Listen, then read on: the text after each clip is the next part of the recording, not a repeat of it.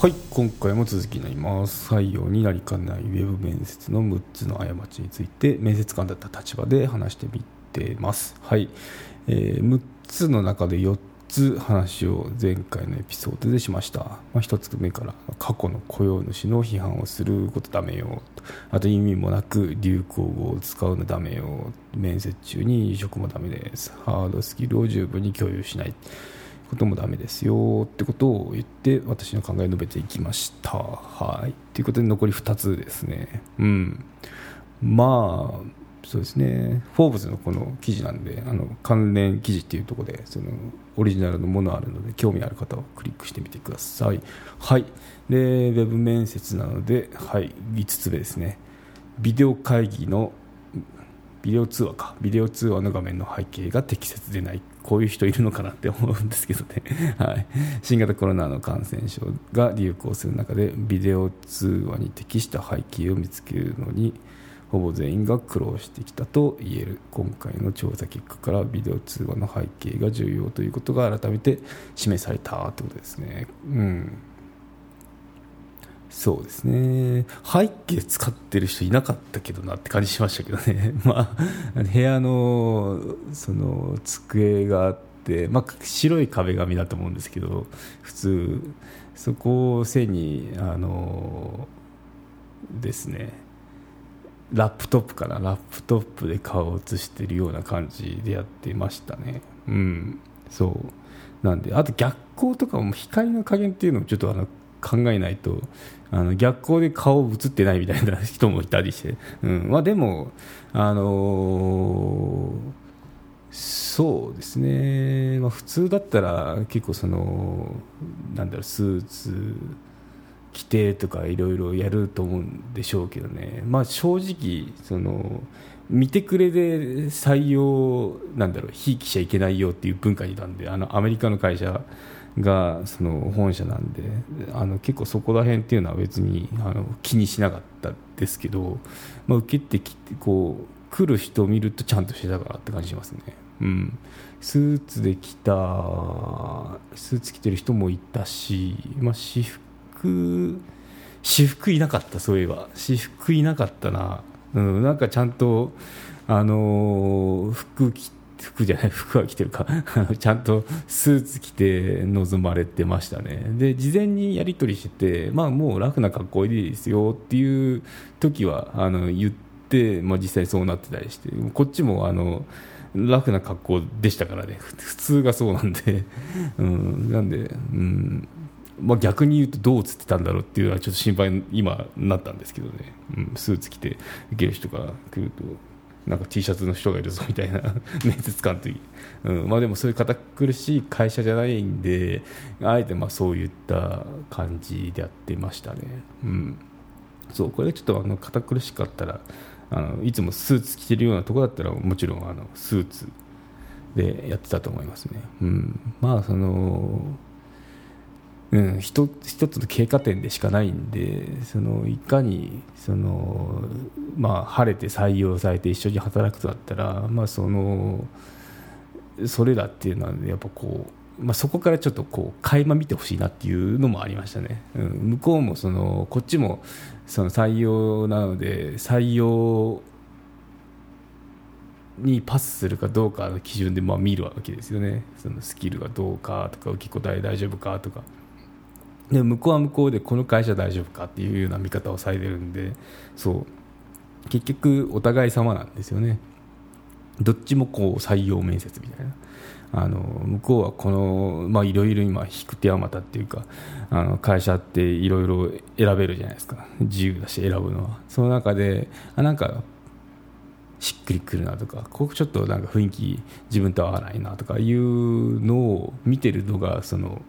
面接だと思うんですよね。逆の立場で、うん、なんでお互い様って感じで。なんでこう自然なその雰囲気っていうのをちょっとでも伝えられたらいいなと思ってなるべくその普通のあの喋り方だしあとまあ、なんだろうそのなんか質問ありますかって時もその突拍子もない質問とか結構あのこっちも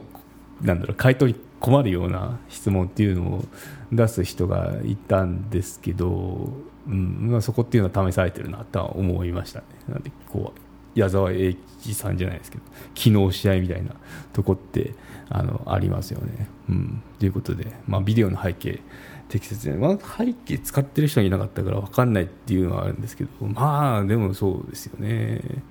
うん、あんまこう汚いとこの人あのなんだろう生活スタイル大丈夫かなとか思っちゃうんで、まあ、そこっていうのはそのちゃんとしとくべきっていうか、まあ、そのその時じゃなくて普段からちゃんとする必要がありますよね。うん、まあ当たり前っちゃ当たり前なんですけど結構まあそういうとこってあのできてないとこですからね。はい、ということで最後いきましょう雇用の空白を説明しない雇用の空白により必ずしも採用が厳しくなると限らないが説明はすべきだ。人材を必要とする管理職は雇用の空白が説明されていないことを明確な過ちと考えていることが先日の調査から分かっているということですね。うん。新型コロナウイルスの感染症の流行が始まってから特に雇用の空白は珍しいものではない。人材を必要とする管理職は何らかの空白がある。候補候者に多く遭遇する可能性が高いが候補者は面接官に空白の理由を推測させるべきではない。なぜ空白があるのか自分から説明した方がはるかに効果的だってことを言ってますね。うん、まあ履歴書見ればその空き空いてるとこって分かるんですけど、うん、あんまり、まあ、自分も空白期間っていうか、まあ、あのビジネスチャレンジして失敗したっていうのがあって、まあ、なんだろうあの空いてる時間っていうのはあったんですけど、まあ、別にその特に。あの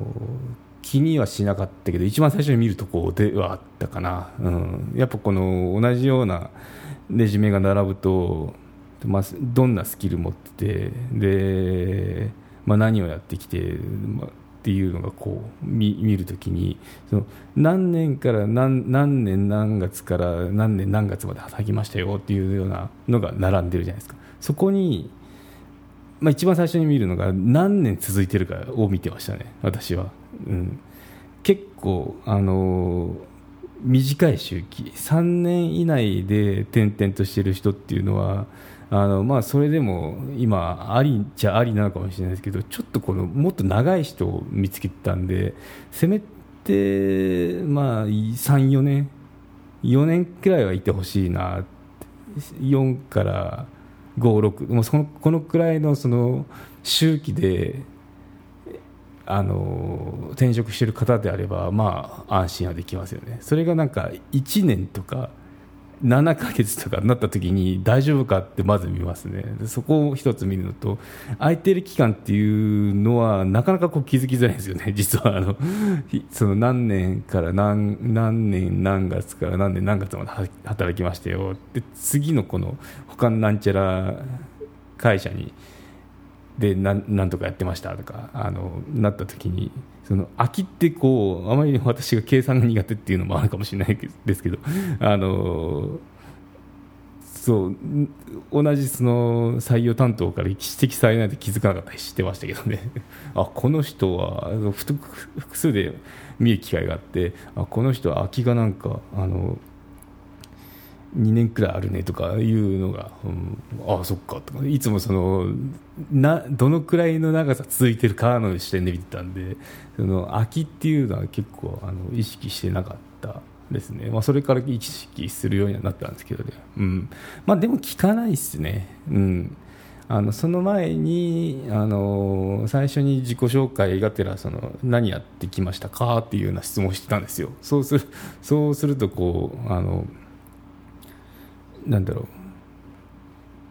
レジュメに書いてる内容とあとまあそのそこのこう肉付けっていうのを知れるのであの聞いてたんですけどね。時にそこで自然な流れでこあのここの空き家はこういうことをやってたんですとか。あとまあその自分が気にしてるそのどのくらいの長さであの転職してるかっていうのもその中にはあの自分で言う人もいましたもんね。ちょっとまあペースが速いかもしれないんであのなんだろう次は長く働きたいとかいうようなあのことを言う人もいてそこは全然マイナス評価ではなくてそうですか。そうだったらいいですねみたいな感じで受け取ってましたけどね、うん、まあなんで、うん。まあ、この記事だったらその自分から説明してねって感じですけど、まあ、指摘されればでいいんじゃないかなって感じはしますね。うん。そう、まあ、聞かれてもないのに言われたなんかこう特によろしいことでもあるのかって 逆に思っちゃいますからね。やっぱ自然なこのキャッチボールっていうのがあのできるかどうかかなって感じしますけどね、まあ、でも人それぞれなんで何とも言えないんですけど、うん、まあ別にあの言う必要があるなと思えば言えばいいし。かれたらまあちゃんと答えられればいいんじゃないかなって思いますし、まあ、別に言い方一つだと思うんですよね。例えば2年 ITO がその期間にまあこういう経験をしたいと思ってそのやってました。とかでそこから学んだなこういうことでっていうことを言えればおおって思うしあのいいですよね。そう。やっぱこう社会人になるとずっと働きっぱなしになっちゃうんで視点っていうのがその狭くなったりあとまあその交友関係っていうのも狭まっちゃいますよね。うん、でなった時にその一回この離れてそのありがたみを知るってその日本をこう出て日本の文化の素晴らしさとかあと食事おいしいなとか言ったありがたさって知れるじゃないですかそれとまあ似たような感じであのそういった経験をしたっていう人であれば全然あのいいと思いますけどね。だから特にあのなんだろうヒゲっていうのかな。あの、まあ、恐縮することなくその堂々としてあの自分の得た経験何を考えて何何を考えたか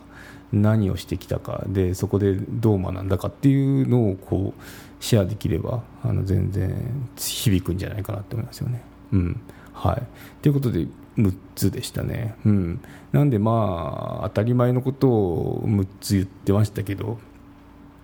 まあ、特に素直にあの受け答えをすれば当たり前のことなんて当たり前のようにしてで、まあ、失礼がないようにですよね一番根底にあるのは。で素直にその受け答えしてあとまあちょっと抽象的な質問でもこのこういうこと聞かれてんだなってそのなんだろう察して言えるような感じだったら、まあ、普通のコミュニケーションですね。コミュニケーションができるなって判断されればあの受かるしあのそこでやっぱ合う合わないあるんでなんかこう合わないぞっていうところは向こうから脳をつけつけてくるんで、まあ、こその途中でも言った通り面接って別に企業があなたをその評価しその短い時間で評価してるだけでなくあなたもその面接官ってその企業の顔でもあるわけですね。その人を見てここ大丈夫かなっていうのを評価してると思うんですよね。なのでまあこの機能試合昨日試合で会う会うと思えばあの